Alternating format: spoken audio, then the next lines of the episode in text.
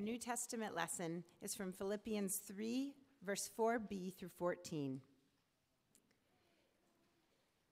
If anyone thinks he has reason for confidence in the flesh, if anyone thinks he has reason for confidence in the flesh, I have more. Circumcised on the eighth day of the people of Israel, of the tribe of Benjamin, a Hebrew of Hebrews, as to the law, a Pharisee, as to zeal, a persecutor of the church, as to righteousness under the law, blameless.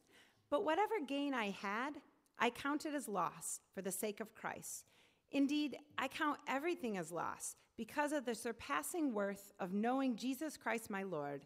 For his sake, I have suffered the loss of all things and count them as rubbish, in order that I may gain Christ and be found in him, not having a righteousness of my own that comes from the law, but that which comes through faith in Christ, the righteousness from God that depends on faith that I may know him and the power of his resurrection, and may share his suffering, becoming like him in his death, that by any means possible I may attain, obtain the resurrection from the dead. Not that I have already obtained this or am already perfect, but I press on to make it my own, because Christ Jesus has made me his own. Brothers, I do not consider that I have made it my own, but one thing I do Forgetting what lies behind and straining forward to that what lies ahead, I press on toward the goal for the prize of the upward call of God in Christ Jesus. And the gospel lesson is from John 12, 1 through 8. Six days before the Passover, Jesus therefore came to Bethany, where Lazarus was, whom Jesus had raised from the dead. So they gave a dinner for him there. Martha served, and Lazarus was one of those reclining with him at the table. Mary, therefore, took a pound of expensive ointment made from pure nard and anointed the feet of Jesus and wiped his feet with her hair. The house was filled with the fragrance of the perfume. But Judas Iscariot, one of the disciples, he who was about to betray him, said, Why does this ointment not sold for 300 denarii and given to the poor? He said this not because he cared about the poor, but because he was a thief, and having been charged of the money bag, he used to help himself to what was put in it. Jesus said, Leave her alone, so that she may keep it for the day of my burial. For the poor you always have with you, but you do not always have me. This is the word of the Lord.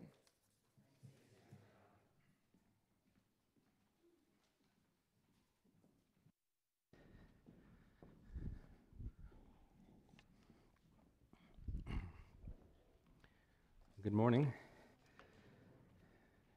Uh, you'll see in the order of worship a note that during the last few weeks, during the season of Lent, we've been looking at the Psalms of Ascent. Excuse me, I've had a little bit of something in my throat this week, so bear with me. Uh, but the Psalms of Ascent are 15 Psalms that are set apart in the overall Psalms, and they were sung by Jewish pilgrims as they made their way to Jerusalem uh, for different feasts or times of worship. And so these psalms are unique in the sense that they were songs for the journey, songs to say and pray on one's own, but also to sing to each other, to encourage each other on the way. In this way, they are a gift from God, God's word given to us that we may speak to God, that we may encourage one another. And this morning, our psalm is 130, Psalm 130. And in church history, this psalm has been noted numerous times. It especially resonates with people. Martin Luther, in particular, wrote a great deal about this psalm, calling it kind of the summary of the gospel of Christ, the good news of God. It is a psalm that we'll see in a moment in which begins in the depths of human sorrow, the depths of a of human cry for help, but it concludes with a call to hope in the Lord. And what connects this depth, this pit, and the hope is the steadfast love of God. It is because of the steadfast love of God that the psalm can start in the depths but end with cries of hope in our God. So let's look at our passage. This is Psalm 130. It's printed in your order of worship. You can follow there or follow in your Bible. Out of the depths I cry to you, O Lord. O Lord, hear my voice. Let your ears be attentive to the voice of my pleas for mercy. If you, O Lord, should mark iniquities, O Lord, who could stand? But with you there is forgiveness, that you may be feared. I wait for the Lord. My soul waits, and in his word I hope. My soul waits for the Lord more than watchmen for the morning, more than watchmen for the morning.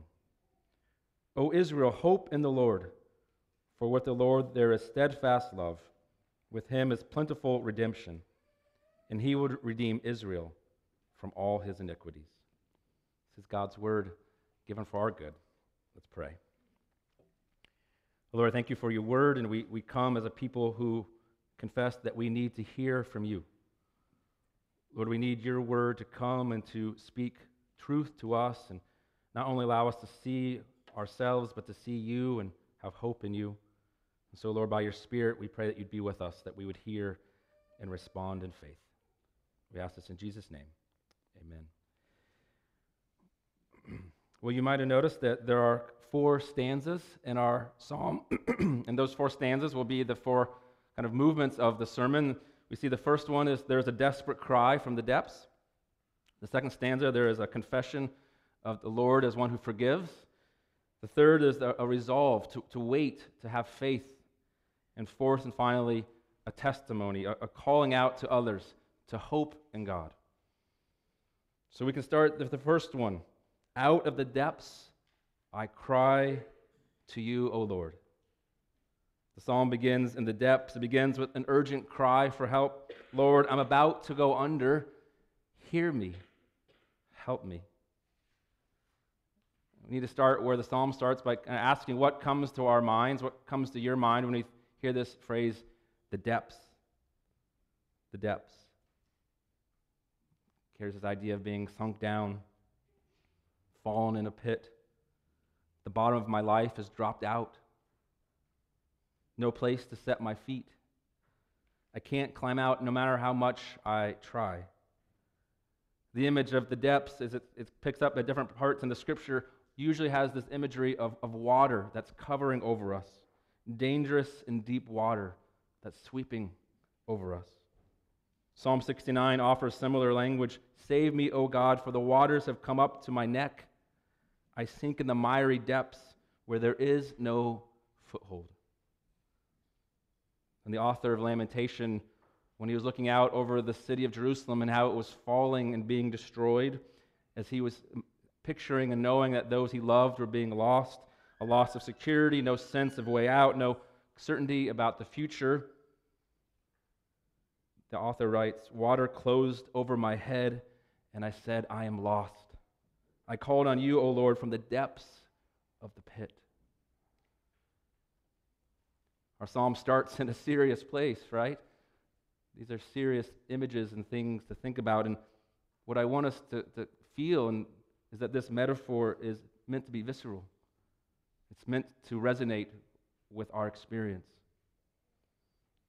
And I assume that we all have our own understanding, our own memories of the fear and sorrow, the chaos, the anger of the depths.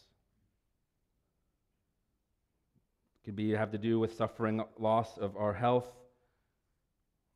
walking through the shadow of depression, some type of job or evaluation that you've had not going the way you want it to go.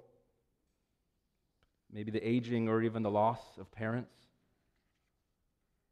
Seeing our own anger hurt or push others away from us, being mistreated by those we love, by a friend, the unfaithfulness of those who are close to us. The list could go on and on when we feel the depths those places where our efforts feel futile, where we feel painfully our limits, hoping just that the flailing of our arms and legs, we could picture the waters, right? The flailing of our arms and legs will just keep us from sinking lower. But if you're like me, we know such flailing is exhausting. Searching for a foothold. And it's out of the depths that we cry. So the psalm opens with this cry about our condition, about our condition, but it also is a cry directed to the Lord. The psalm establishes a link between the ruler of all things and the depths of human experience. Think about this, right? It connects the one in the pit, the one flailing in the waters, overwhelmed, connects that person with the Lord God Almighty, creator of heaven and earth. And so the psalm in the beginning asks this question How are we to approach God? From where are you or from am I to address God? And we can be foolish sometimes and we can think that the place that we're supposed to approach God, right, is from posture of obedience, a situation of prosperity. That I should only address one so important when I am suitably dressed or properly positioned. But that is not what the psalm invites us to see or do. The psalm is a cry not from strength, but from weakness, not from abundance, but from what is lacking. And yet it is heard by our God. This crying from the depths echoes the cry from Exodus 2 when Israel was enslaved in Egypt. God's word reads During those days, the king of Egypt died, and the people of Israel groaned because of their slavery, and they cried out for help. Their cry for rescue from slavery came up to God. And God, hearing their groaning, God remembered his covenant with Abraham, Isaac, and Jacob. God saw the people of Israel, and God knew. God knew. They groaned, they cried out. God listened, God remembered, God saw, and God understood. Out of the depths I cry to you, O Lord. And something interesting happens as we move from the first stanza to the second. Maybe you notice this, but this opening image of waters, the opening image of the depths, sweeping over us, taking away our foothold, that image is now applied to our iniquities before God. The image of the depths speaks of our experience, suffering, hurt, loss, pain. But in the psalm here, in the depths is clearly connected to our iniquities, our acts of injustice, our unfaithfulness, our sin, our wickedness, our guilt before God. Suffering takes expression in many ways in our lives, but here the psalmist is crying out under the waves and the weight of his wrongdoing, of things being left undone. He sees it and he feels it and it is like no place to stand. The water's rising, and his, as much as he searches, no place for his feet to be. Lord, let your ears be attentive to the voice of the pleas of your mercy. Please for mercy. Second stanza moves us into the character of God. And we can think about our iniquities sweeping over us. One of the things that came to my mind was the opening chapters of the book of Romans, the letter to the church in Rome from the Apostle Paul. In the first chapter, he asks, What are people like? What are we like? Including himself. The scriptures say, We are filled with every kind of evil, selfishness, and hatred, full of jealousy, fighting, lying, thinking the worst about each other, gossip, saying evil things about each other being rude, conceited, bragging about ourselves, inventing ways to do evil, not obeying our parents. They are foolish people. They do not keep their promises, and they show no kindness or mercy to others. And Paul continues, especially to those who identify as religious, religious people, even, reminding us that hearing God's law does not make people right with God. Just because you hear God's law doesn't make you right. If you think you can judge others, you are wrong, scripture says. When you judge them, you are really judging yourself guilty because you have done the same things that they do. God judges those who do wrong, and we know that his judging is right. But when you judge those who do wrong, you do wrong yourself. Romans 3 concludes that no one is righteous, not even one. Some people might feel like those words are harsh, but another way is to say that they are true and honest about our hearts. No one is righteous, not even one.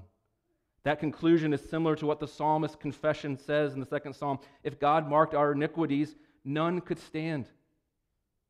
No one could stand if left to their own record, their own possession of righteousness. Our footing will give away. Our footing will fail us if we are trusting or standing in our own ways. Who could stand on his or own, her own record? Who can stand on his or her own? The psalmist is asking us that question, wanting us to feel the weight of our own failures, but the transition as well. Who could stand? But with you, Lord, there is forgiveness. But with you, Lord, there is forgiveness. Suddenly a rope, suddenly a place to stand in the depths. With you, Lord, there is forgiveness. It might be hard to admit, but we might not find forgiveness with others, in our marriages, with parents or family. We might not forgive, find forgiveness with friends, coworkers, neighbors. Some will walk away. Some will hold things over us. Some will deem us unworthy to be forgiven or to have another chance. But with the Lord, but with the Lord God, there is forgiveness. God describes himself in the scriptures as the compassionate and gracious God, slow to anger, abounding in love and faithfulness, maintaining love to thousands, and forgiving wickedness, rebellion, and sin. This is a wonder. This is a wonder. And if we hear anything this morning in the psalm, I want you to feel the wonder, not just the visceralness of the depths, but God delighting and forgiving those who know the depths. God's forgiveness is inclusive, covering all. God's forgiveness is not limited, it is for anyone and for any sin. God's forgiveness is vast, whoever you are and whatever you have done or left undone.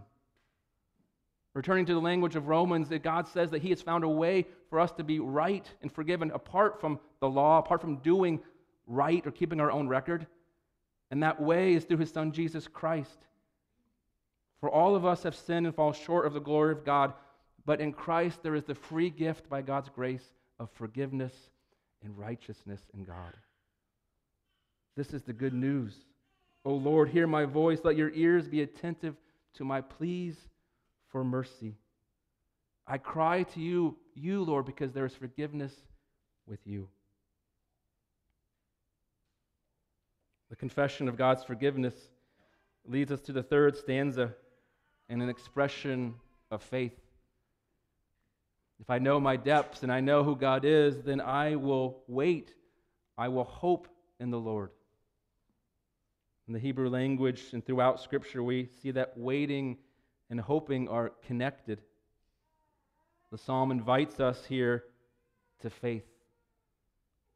The cry out from the depths is to cry out and trust, to entrust yourself to one who can meet you there.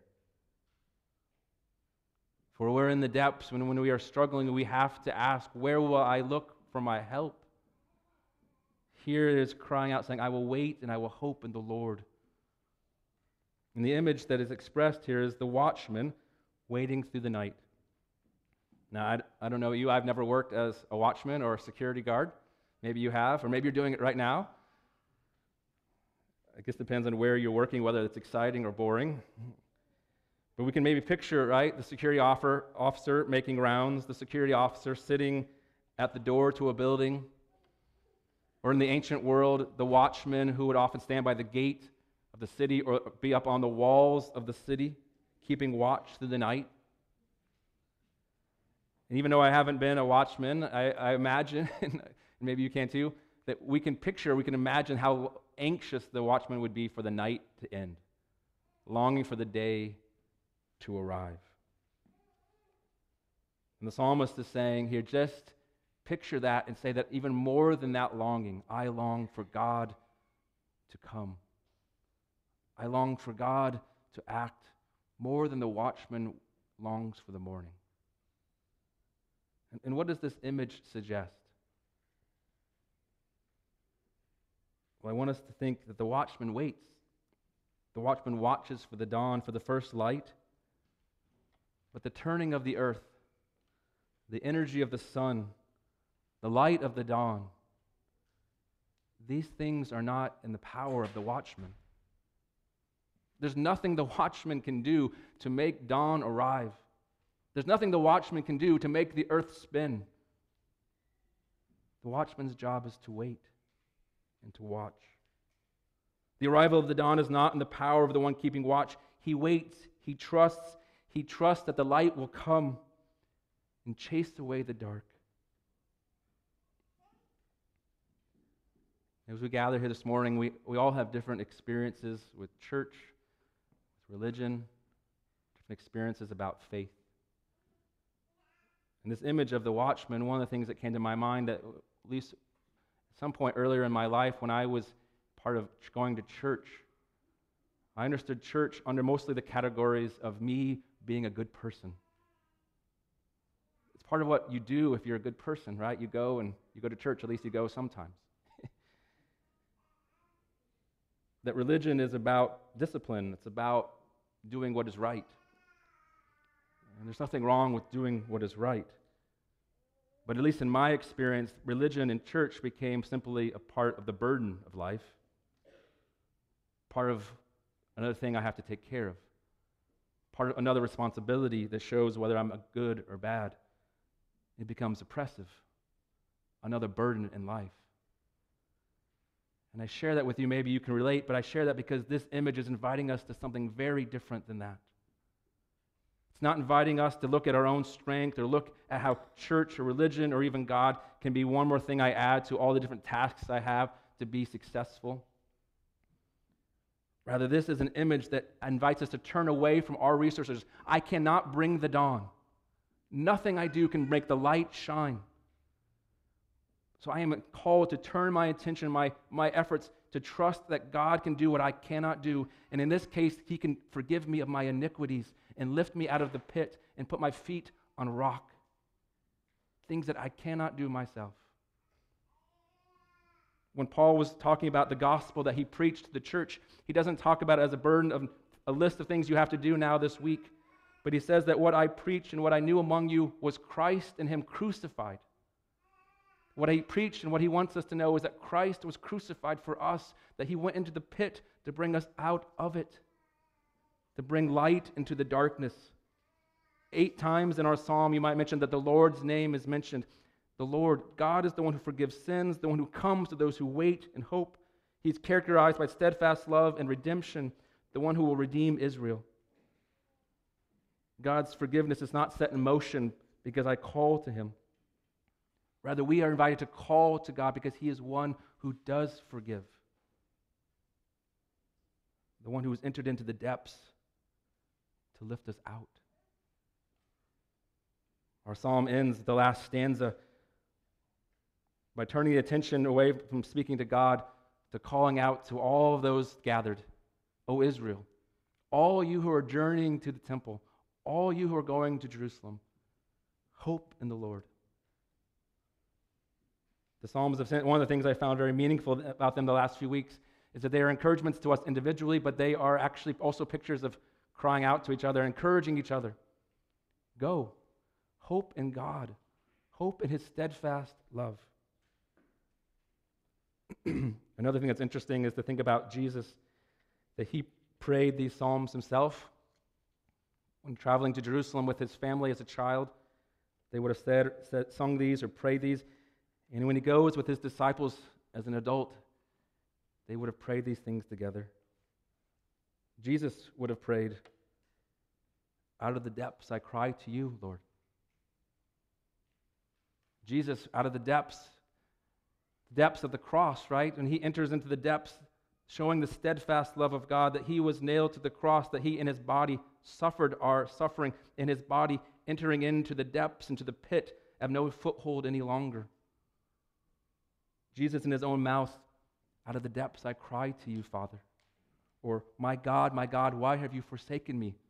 As he said from the cross. But not only does he enter the depths with us to bear our suffering and our sin, But I also picture Jesus saying the last stanza O Israel, hope in the Lord. O people of God, hope in the Lord. Jesus himself saying to those who gather at Lincoln Square Presbyterian, You who gather, hope in the Lord in his steadfast love. And Jesus showing us his hands and his side, the places that the nails were, the spear went in, showing us the hesed, the steadfast love of God. Hope in God. For he is the one who has entered the depths with you. And with him there is forgiveness. With him there is steadfast love and redemption. Let us hear Jesus call, not only as he joins us in the depths, but as he calls us to lift our heads to the one who meets us there. Let's pray. Lord, thank you for who you are. And I thank you, Lord, for your gracious word that acknowledges our suffering, that acknowledges our struggles and our sin, and then moves towards us in it. We pray that we'd find hope in life in your message today. In Jesus' name we pray. Amen.